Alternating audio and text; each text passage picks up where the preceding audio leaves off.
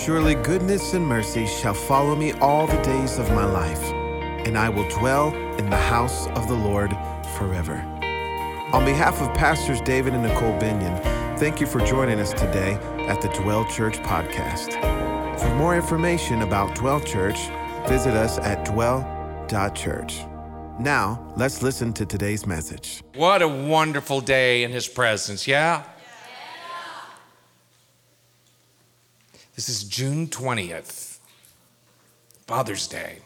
Nicole, or Nicole said it to me yesterday. She reminded me, and Tanner said it at the beginning of the service. Father's Day, 1995 was when revival broke out in Brownsville. And there were other revivals happening at the same time, so it's always, uh, it's always right, Jeremy. you were there that day, right? Uh, it's been uh, it's, it's been a roller coaster of incredible experiences to be able to participate in the various revivals in the earth in my life. And uh, I just want to tell you that God did not give the best that He had to give in 1995. There is still more. There is always, there is always more and uh, we have amazing days right in front of us. So I'm going to dive into this, and I'm going to ignore the clock. And but but I'm I am aware of what time I'm starting. Uh, my sermon title today is Hallelujah, Babylon has fallen. Uh, some of you were in a Wednesday night prayer meeting when we sang that several weeks ago, a song that I wrote for, for this project that we're doing. Uh, and today I'm going to talk about it. I was going to call it Falling, Falling, Falling. Babylon is always falling. Last week we took you through the seven seals, the seven trumpets, and at the end of each series of judgments, there was this an incredible outbreak of worship in the book of Revelation. Today, we're going to talk about the seven bowls and the final. Uh, th- this was the conclusion. There were three series of judgments, and, and we believe that they were three perspectives of the same judgment as, as God released them uh, to the earth, and they've been happening for thousands of years. When he prophesied to the seven churches, he said, These things that must shortly come to pass. And he begins to lay out all of these things. And so much of the destruction of Jerusalem in that day, 70 AD, was a fulfillment of some of this but it continues because God is the same yesterday, today, and forever. And uh, so I'm going to try to cover as much of this as I, is humanly possible. The meaning of Babylon. To what is John specifically referring to when he writes Babylon? Is he referring to a particular city or a particular nation? For the first century actually called Babylon? The answer is no. Babylon is a code word in this book with a long, long history. It starts long before recorded history in the story of the Tower of Babel. You remember that? In fact, the word Babylon is derived from the word Babel. The story of the Tower of Babel is told in Genesis 11, and we're not going to read it.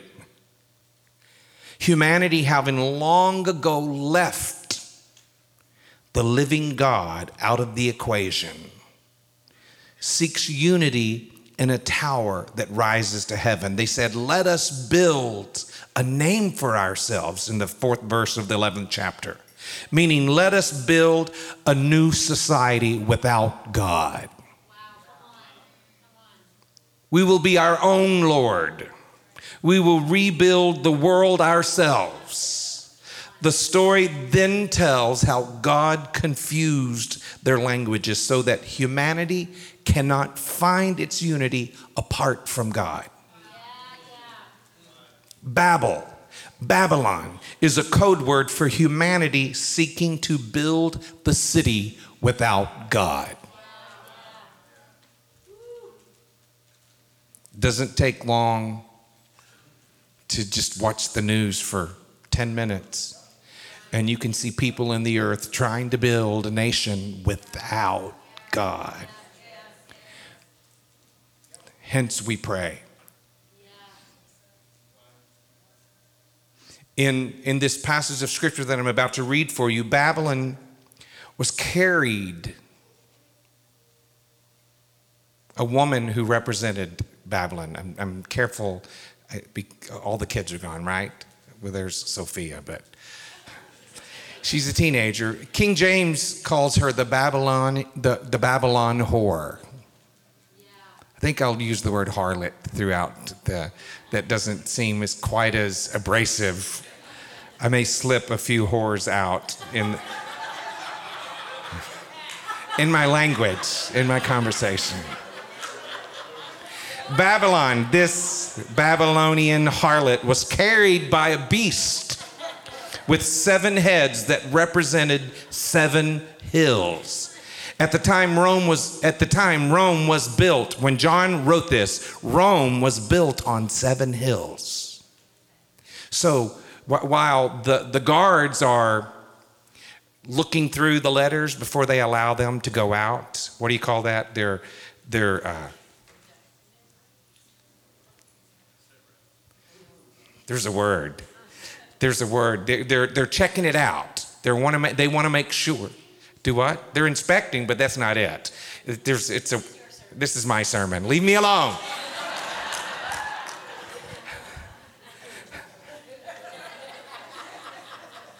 So John has to write in code. And, and, and these people that are deciphering, trying to decipher, what are you saying, thinks he's just crazy old man. And why did they arrest him in the first place? He's in his 90s. What is such a big threat? A 90 year old man. They boiled him in oil, and that wasn't enough. He didn't die, so they imprisoned him on this island. What are they threatened by? So he writes these letters and he writes with these exaggerated images.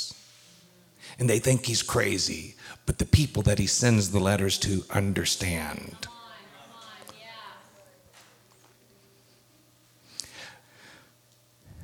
Just so that this is a real sermon, we're going to read a passage of scripture. Revelations, the 15th chapter. I'm going to read, start with verse 1. I saw in heaven another great and marvelous sign. Now, this scripture picks up where last week stopped.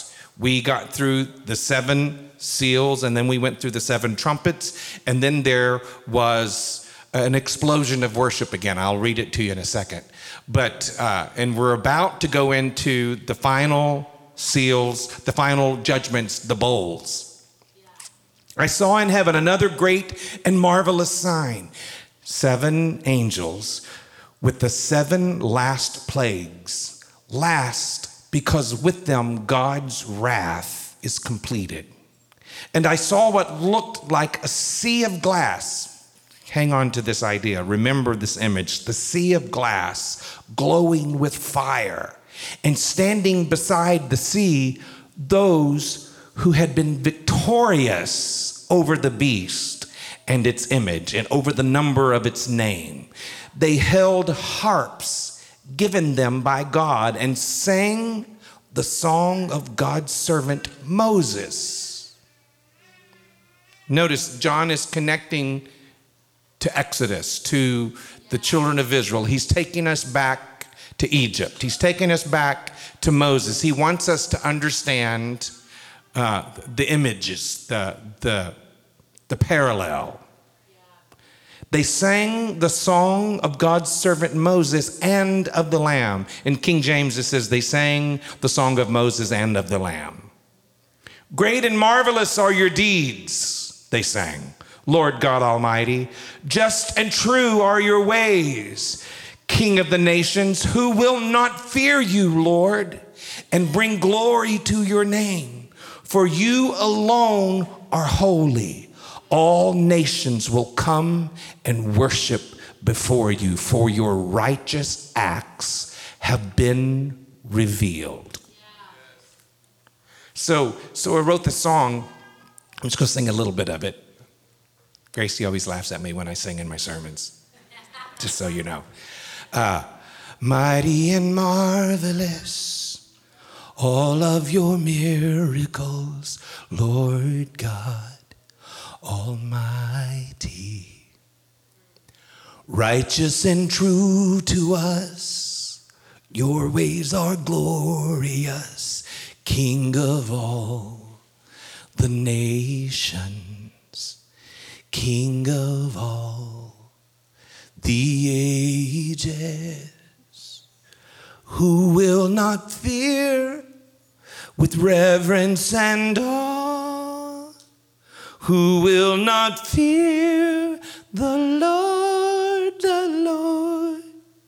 Glory and praise to the name over all, who will not fear the Lord, the Lord. Nations from far and wide coming to glorify Yahweh, Yahweh. I like this line. There will be no dispute. Your deeds reveal the truth. You alone are holy. And that's all. I'll go on. Of course, there's a, a bridge that says, Let the temple be filled with your glory your power and glory, magnificent glory. And like all bridges, you sing it again and again. So I'll skip the agains and I'll go right into falling, falling, falling. Babylon has fallen. So we began, Revelation began with a vision of Christ, whom we worship in the first chapter and was followed up with the vision of God's people at worship in Revelation 4 and 5. It will conclude, we sang about it today. Getting ready, getting ready, getting ready. we were singing that. Uh, Revelation 21 22, it will conclude with a newly created heaven and earth fashioned into a place of worship, a sanctuary filled with worship. I encourage you to, to dive into Revelation and, and, and check it out. Uh, push your way through the hard stuff and see how many thrones and how many times worship is going forth. John, an exiled pastor with responsibility for his seven congregations, being subject to a barrage of violence and propaganda from without and within. Can think of nothing better than to call his congregations to worship. No leader has shown as much evidence as John has of being in touch with the response of the many difficulties of living a difficult life in a difficult world. He understood that. John's recurring visions of worship are not pious or escapist, but they're his theological convictions. He believes in worship. When he writes, he's writing from his theological position. The conviction is that God's action not the world's action, is what we want to be involved in. The world is not the context for dealing with God. God is the context for dealing with God and the world. In a world in which we are subject to and disoriented by all that's going on, worship is the act in which we become reoriented. Worship grounds us when the world is spinning out of control. And John shows us We, we showed you last week between all of these judgments, he threw in this vision of spectacular, fantastical worship. Worship is the central act of Christianity. We do many other things in preparation for, and as a result of worship, we sing, we write, we witness, we heal, teach, paint, serve, help, build, clean, smile. But the centering act is worship. Worship is the act of giving committed attention to the being and action of God. I'll say that again. Worship is the act of giving committed attention. Everybody say, committed attention, to the being and action of God.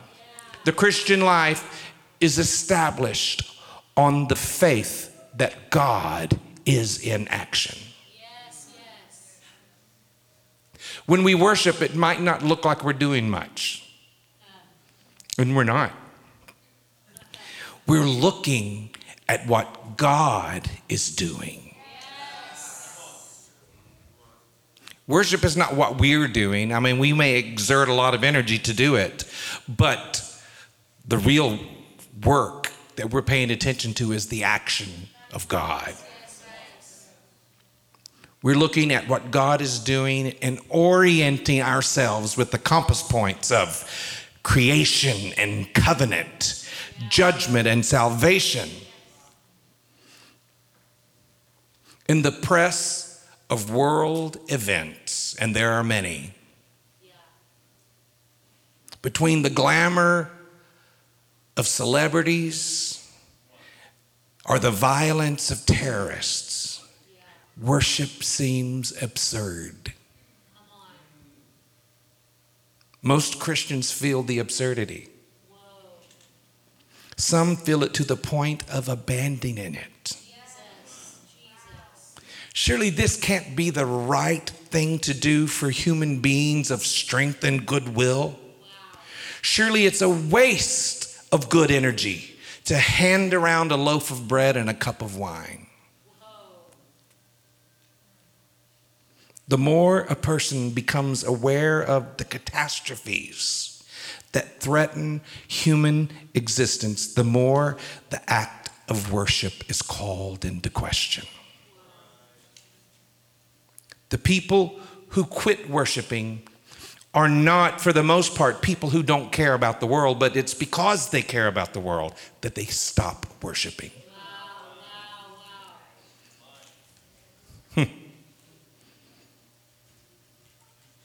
It's not because of a lack of morality that worship is abandoned, but because of it, because of morality. They desert the place of worship with the best of motives in order to do something about the world's condition. The people with whom we've been worshiping all these years many of them nice enough, but mostly unaware of the gravity of the condition of our world. And they leave them in search of, mo- of a moral high ground. Wow. Wow. There are others that don't desert the place of worship, but in staying, they do something worse. They subvert it. They turn it into a place of entertainment and lights and smoke. And I'm not against any of that. But we make it a place um, of performance. We want to refresh bored and tired attendees and pump zest into them. If we start dancing, maybe we'll get them all. And so we're performing, trying to get a reaction out of people. Or we turn it into a lecture hall. turn it into a platform for launching good works, shooting rockets of righteousness behind enemy lines. Attention is subverted from what God is doing to what we are doing.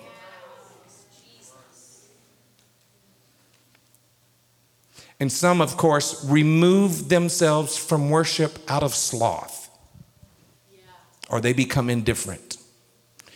Long ago, lost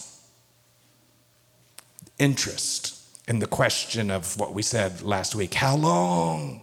Remember, under the altar, the millions of people martyred. How long before you avenge our enemies? How long?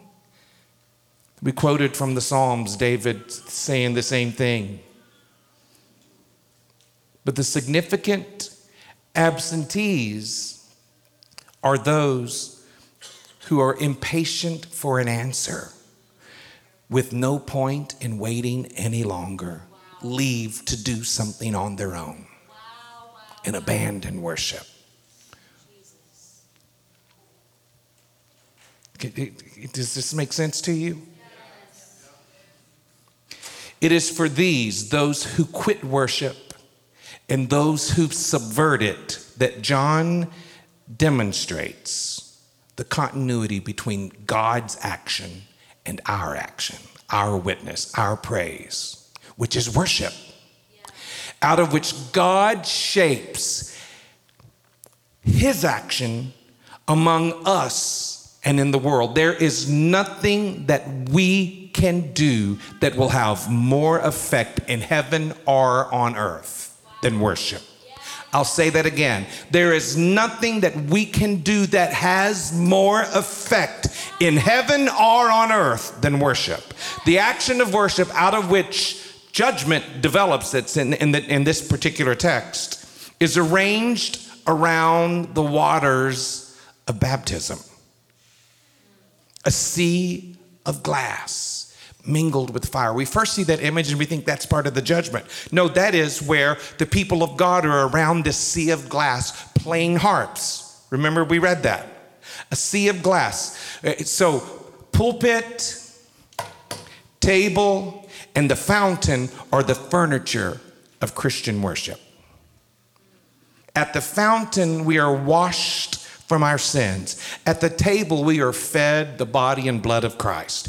At the pulpit, the word of God is given utterance. The pulpit or the throne received its emphasis in worship in the book of Revelation 4 and 5. The table we, we, we see the table in Revelation 8.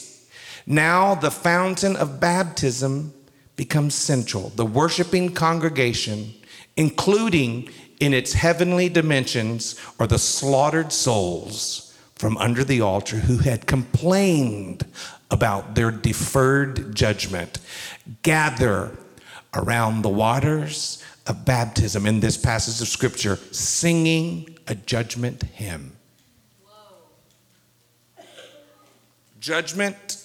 They've seen the, the two versions of the seals and the trumpets, and now the bowls are about to be poured out. But before that happens, they find themselves around water.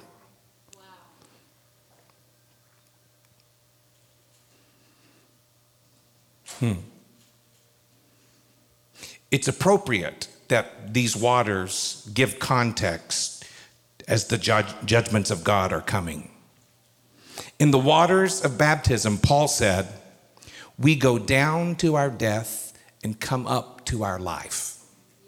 We were buried, this is Romans 6 and 4. We were buried, therefore, with him by baptism into death, so that as Christ was raised from the dead by the glory of the Father, we too might walk in newness of life. At baptism, a life of sin rebellion against God, refusal to serve his lordship, rejection of his love, it is drowned, and new life in Christ is resurrected out of it. Okay. Moving right along. I want you to understand uh, the biblical references when we talk about this pool of water, the sea of glass. All the biblical references with water uh, as we consider and meditate on this idea of baptism. The watery chaos over which the Spirit of God brooded over at creation. We see the waters there. The catastrophic waters that cleansed the earth of its degeneracy. They were headed into continuous evil, but in those same waters, Noah and his family were carried to salvation. Judgment and salvation. The Red Sea waters that sank the Egyptian horses and riders from which Moses marched Israel into freedom, yeah. death, and life. Yeah. Solomon's tank of water in the, in the, as he built the incredible uh, house that, that, that would be the, the temple of God where they put the ark. He also put a, ta- a, a tank of water for uh, the priests to cleanse themselves and be purified as they administered temple worship. The Jordan waters in which John baptized crowds of repentant sinners are the same waters that Jesus rose out of, proclaiming God's kingdom. No one standing before these waters. There's a reason I'm, I'm don't think that I'm just like, where is he going with all of this? I want you to understand the reason these waters of baptism are important to see. No one standing there would be able to think of judgment exclusively as something that happens to others. I've undergone this myself, they have to say. And here I am, despite the judgment, or more likely because of the judgment, I am saved and alive. Yeah. Setting judgment in the context of baptism guards against self righteous gloating.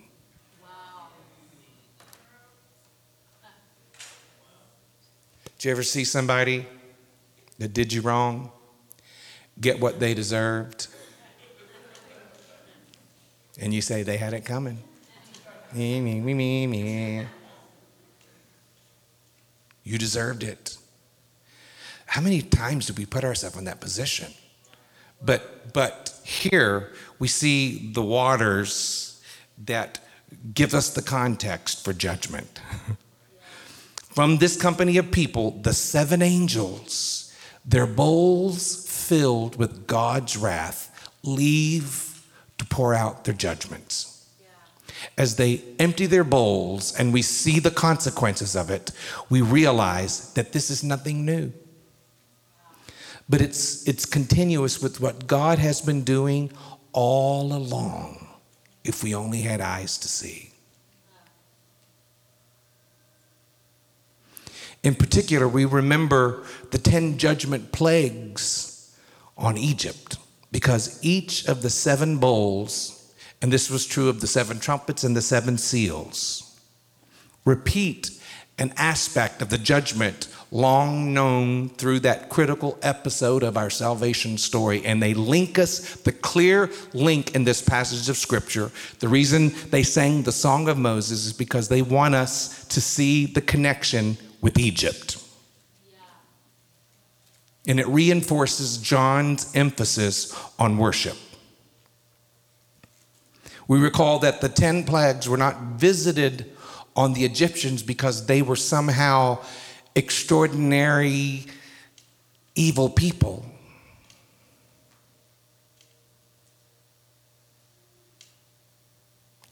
But for a single reason which had no apparent moral content. They were just determined. Egypt, the people of Egypt, Pharaoh, were determined to prevent Israel from worshiping God. That's the reason. Moses' task And it's the same for every spiritual leader. That's you, that's me, that's you, that's you. Every spiritual leader was to shape a worshiping people. Yeah. Our task in the earth is to shape. Our task here at Dwell Church is to shape a worshiping people.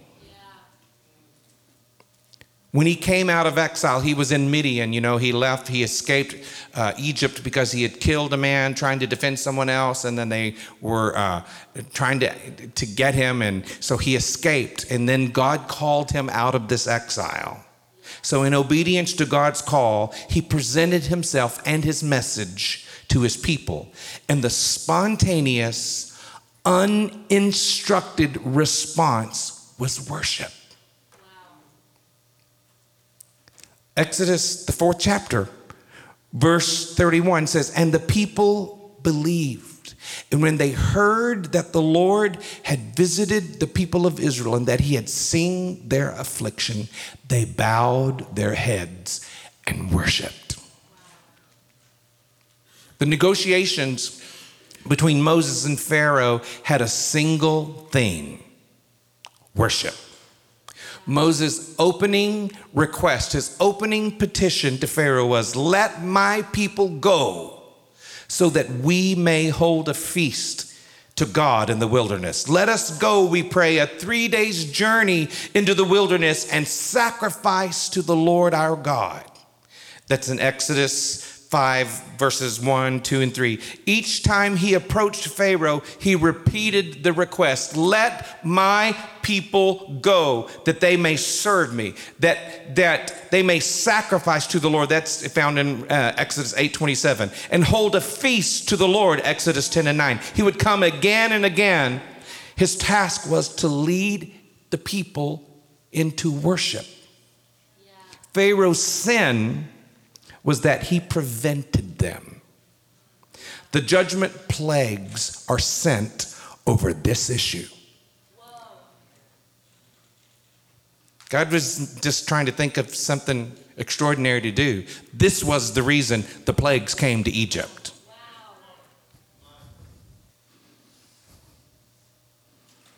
The greatest evil that people of faith face from outside is the obstruction of worship. The greatest evil that they face from inside is the subversion of worship. This is what we have most to fear because we become lulled to sleep. And it happens right under our noses and we don't even realize it. We come and do all the religious things and we sing our list of songs and, and we may even feel goosebumps and then we leave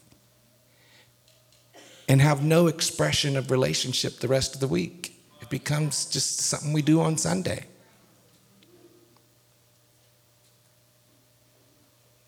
And this is what John is giving attention to. And it's on this evil that the judgments are visited. The cry for, and the questioning for God's judgment. How long do we have to wait for our enemies to be judged?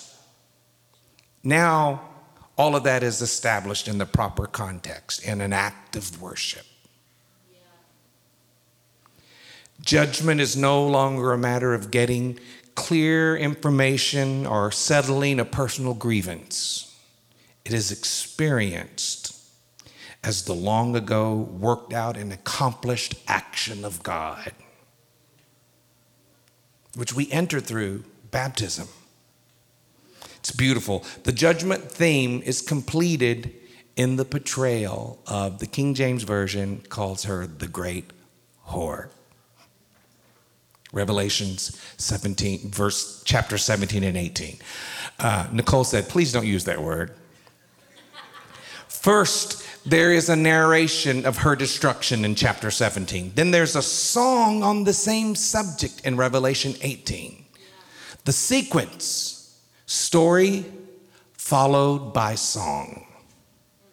is taken from Exodus and reinforces our perception that judgment is enacted in order to set people free to worship. The judgments of God come to set people free to worship. And when people are set free, the order of the day is worship. That's in Revelation 19. That's where we see it. Now let's just do the parallel. Exodus 14 tells the story of the judgment on Israel, the judgment on Egypt, I'm sorry, which was at the same time the salvation of Israel. Judgment on Egypt, salvation for Israel. Exodus 15 sings a song on the same subject. Hmm. The sequence story, then song. Story, song. Exodus 15, Exodus 14, the story. Exodus 15, the song. John uses this same pattern, but substitutes, instead of Moses and Egypt, he has the great harlot.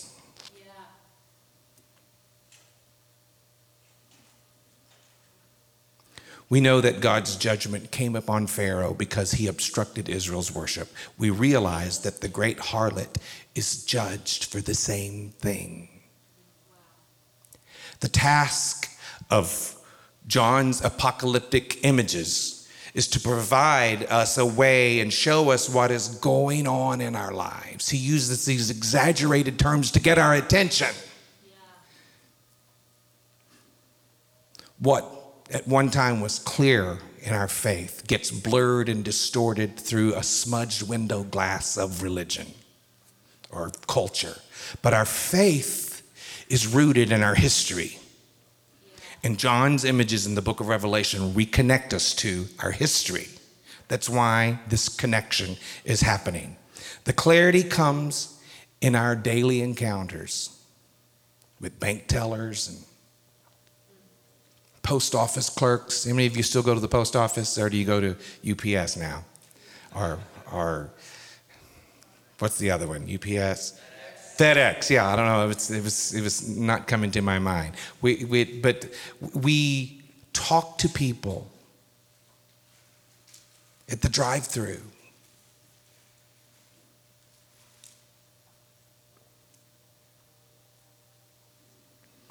All of these encounters with people are significant in the life of faith, but we're not aware of it. Most of the time, we're not living in a crisis in which we are conscious of our need for God, yet everything we do is critical to our faith.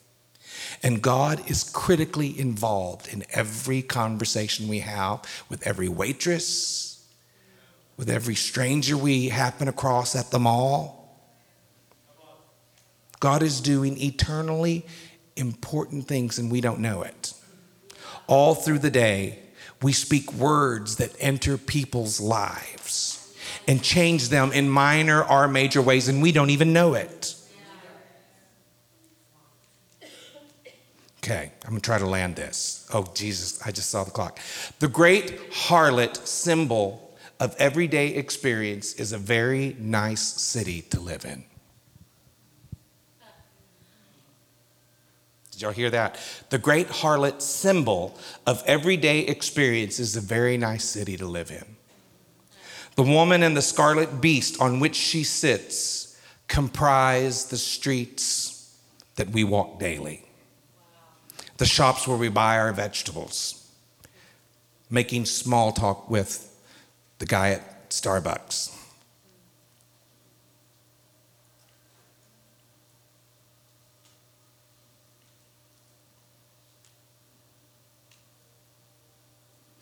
The worship of God in Christ is the most, in, the, the, the most important and the most difficult thing that Christians do.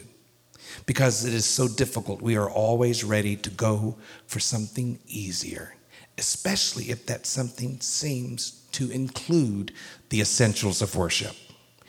we had better not. The great harlot that sunk like a millstone in the sea is our warning. Harlot, it's not a comfortable word to use in a church setting because harlot is a sexual term. But the revelation, the harlot in Revelation 7 and 18 is not about sex. It's a metaphor for worship gone wrong. John has nothing to say about the sexual conditions in the late first century. His business is with the conditions of our faith.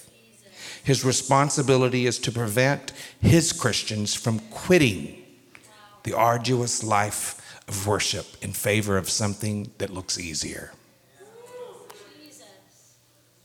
He tells them about the great harlot to open their eyes to the differences between the worship of the Lamb and this other worship, which is really not worship at all.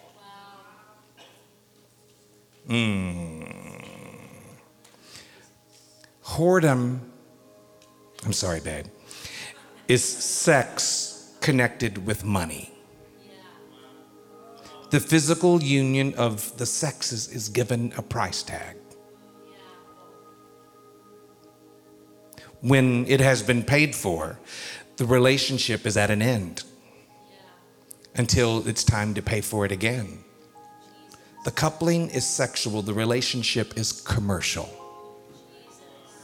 Pause now and contemplate where your kingdom relationships might fall into the commercial. I can tell you, as a pastor, I want more people to come to church. But I know some pastors that their motivation for building a church is to get more people because they'll give more money that will support their lifestyle and help them buy a bigger car, a nicer car, a bigger house, and it becomes commercial. It's it's religion for a price tag. And it slips into our our lives and we're completely unaware of it that we have become a victim of Babylon. The system of Babylon has crept into our life, and we decide we've got so many thousands of people coming to our church giving us their money now that we got to hurry up and get them in and get them out. So we only have time for Jesus for 15 minutes, and then we got to move on and get through so we can take the offering because God knows that's why we're here to get that offering because we built such a huge edifice that it cost us $50,000 a month to exist. So now we've created a machine that has to be fed.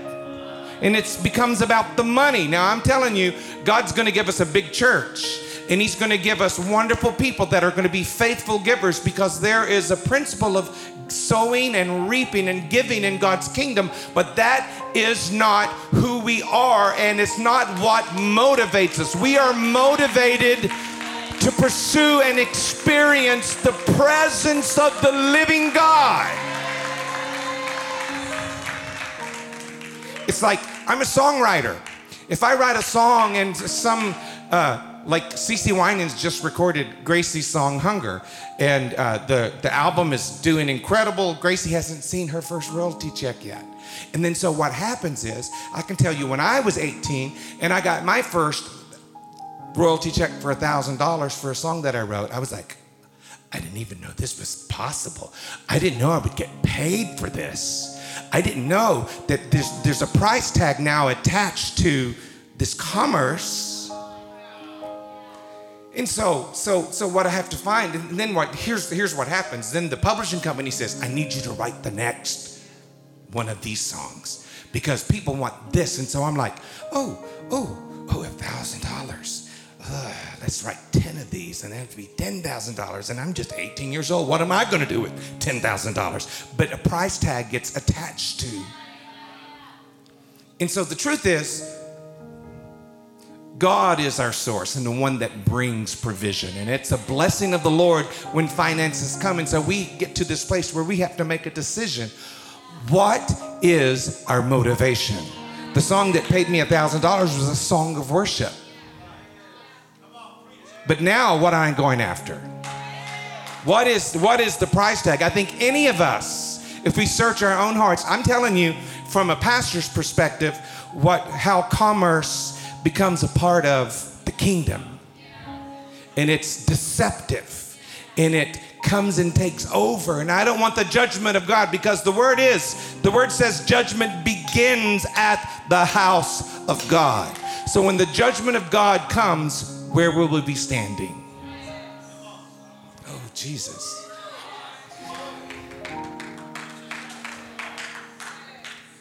The harlot is presented uh, as a complete contrast to the virgin bride.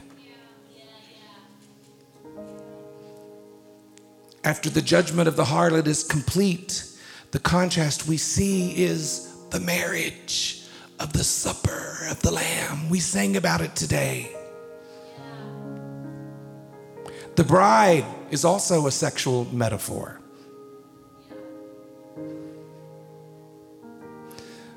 But it forms an absolute opposite contrast. The harlot, for the harlot, sex is the service of commerce. With the bride, sex is devoted to love. For the harlot, sex is a contract. For the bride, sex is a life commitment. For the harlot, sex is a calculation. For the bride, sex is an offering. We are sexual beings, so don't get comfortable. And don't get uncomfortable when, when I bring it up, okay? In the experience of our sexuality, we know one another and are known.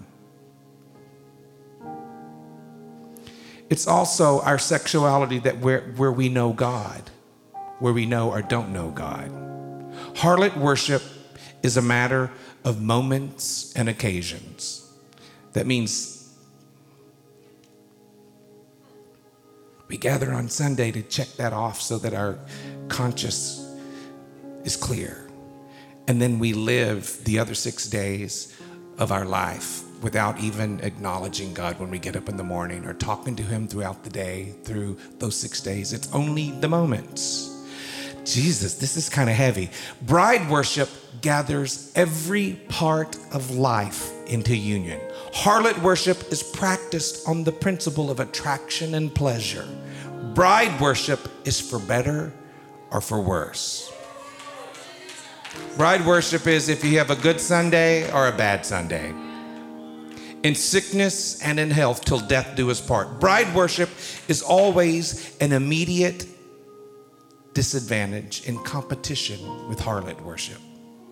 Harlot worship is indulgent, while bride worship is sacrificed and faithful giving. That is why harlot worship is such a continuous threat to bride worship and why we need John's exaggerated caricatures of religious advertising. Harlot worship brings us great gain. We get what we want when we want it. We see this in how we pick our churches. We want what we want. I didn't, that, that just didn't feed me, so I'm gonna go somewhere else that did nothing for me, so I'm gonna look for something else. Bride worship is an offering. We give ourselves and don't know how long we'll have to wait to be fulfilled.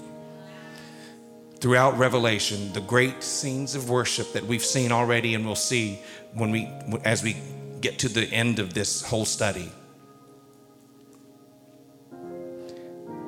The scenes of worship show God being served. The people come to Him giving themselves in praise. At no place does He entice them with easy promises.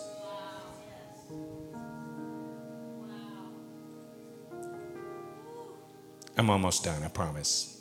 It's, it's, it's the worship team's fault for going so long. In the great lament of the harlot, in Revelation 17 over the harlot's demise.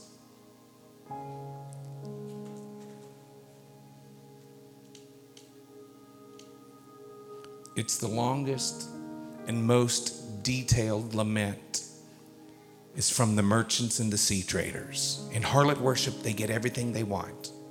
Their lives overflowed with things, and now it's gone, wasted, up in smoke. They're now without everything they were promised. It is not their businesses that have collapsed, but their religion. A religion of self indulgence. Now it's gone. Salvation by checkbook is gone.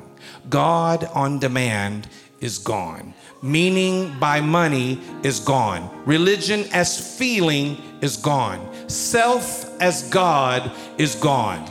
They are left with nothing but themselves.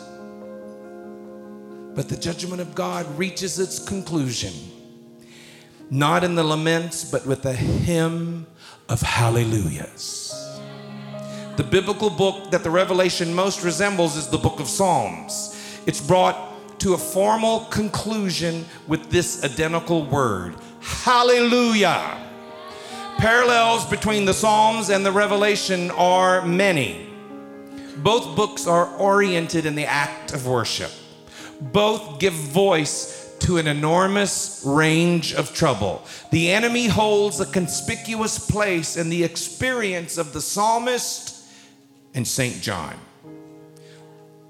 The longing for a fairly rendered judgment is passionately prayed, and it is all gathered to a conclusion with the word hallelujah. The word hallelujah occurs in Revelation for the first time in chapter 19, verse 1.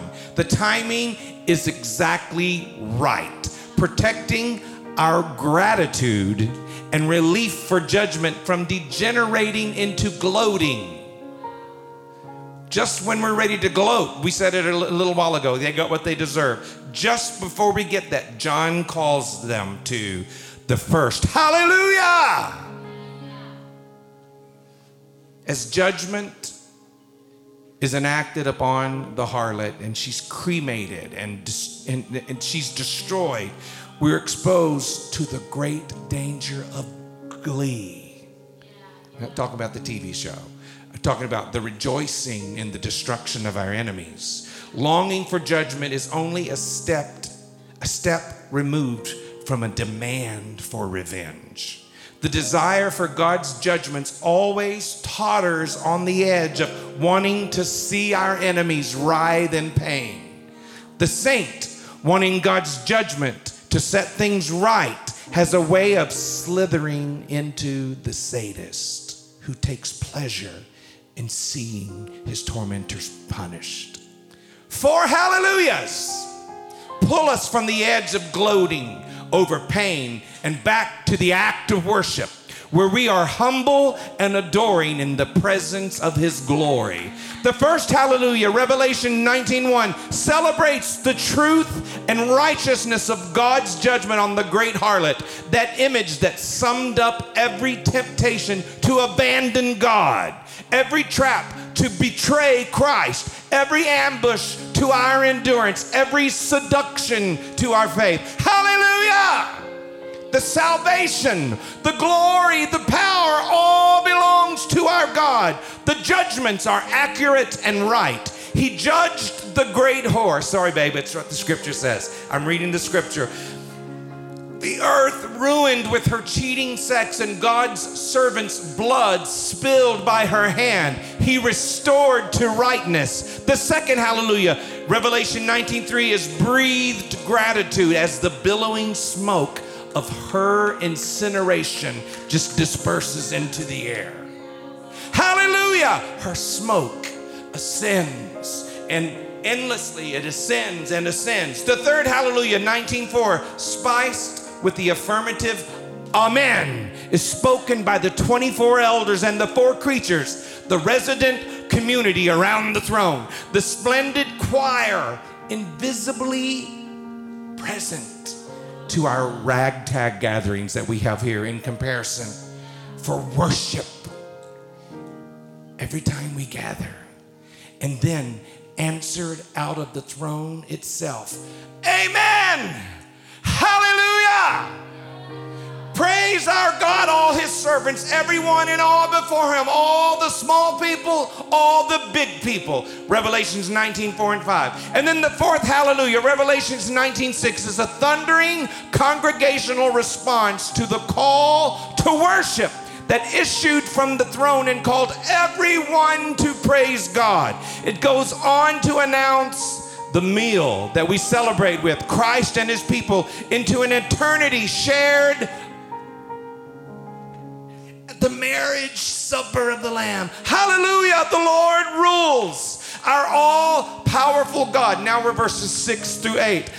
Let us be glad. Let us celebrate. Let us offer the glory to him. For the Lamb's marriage has arrived. His bride has dressed herself in the wedding gown he gave her, a gown of linen, lament, and clean.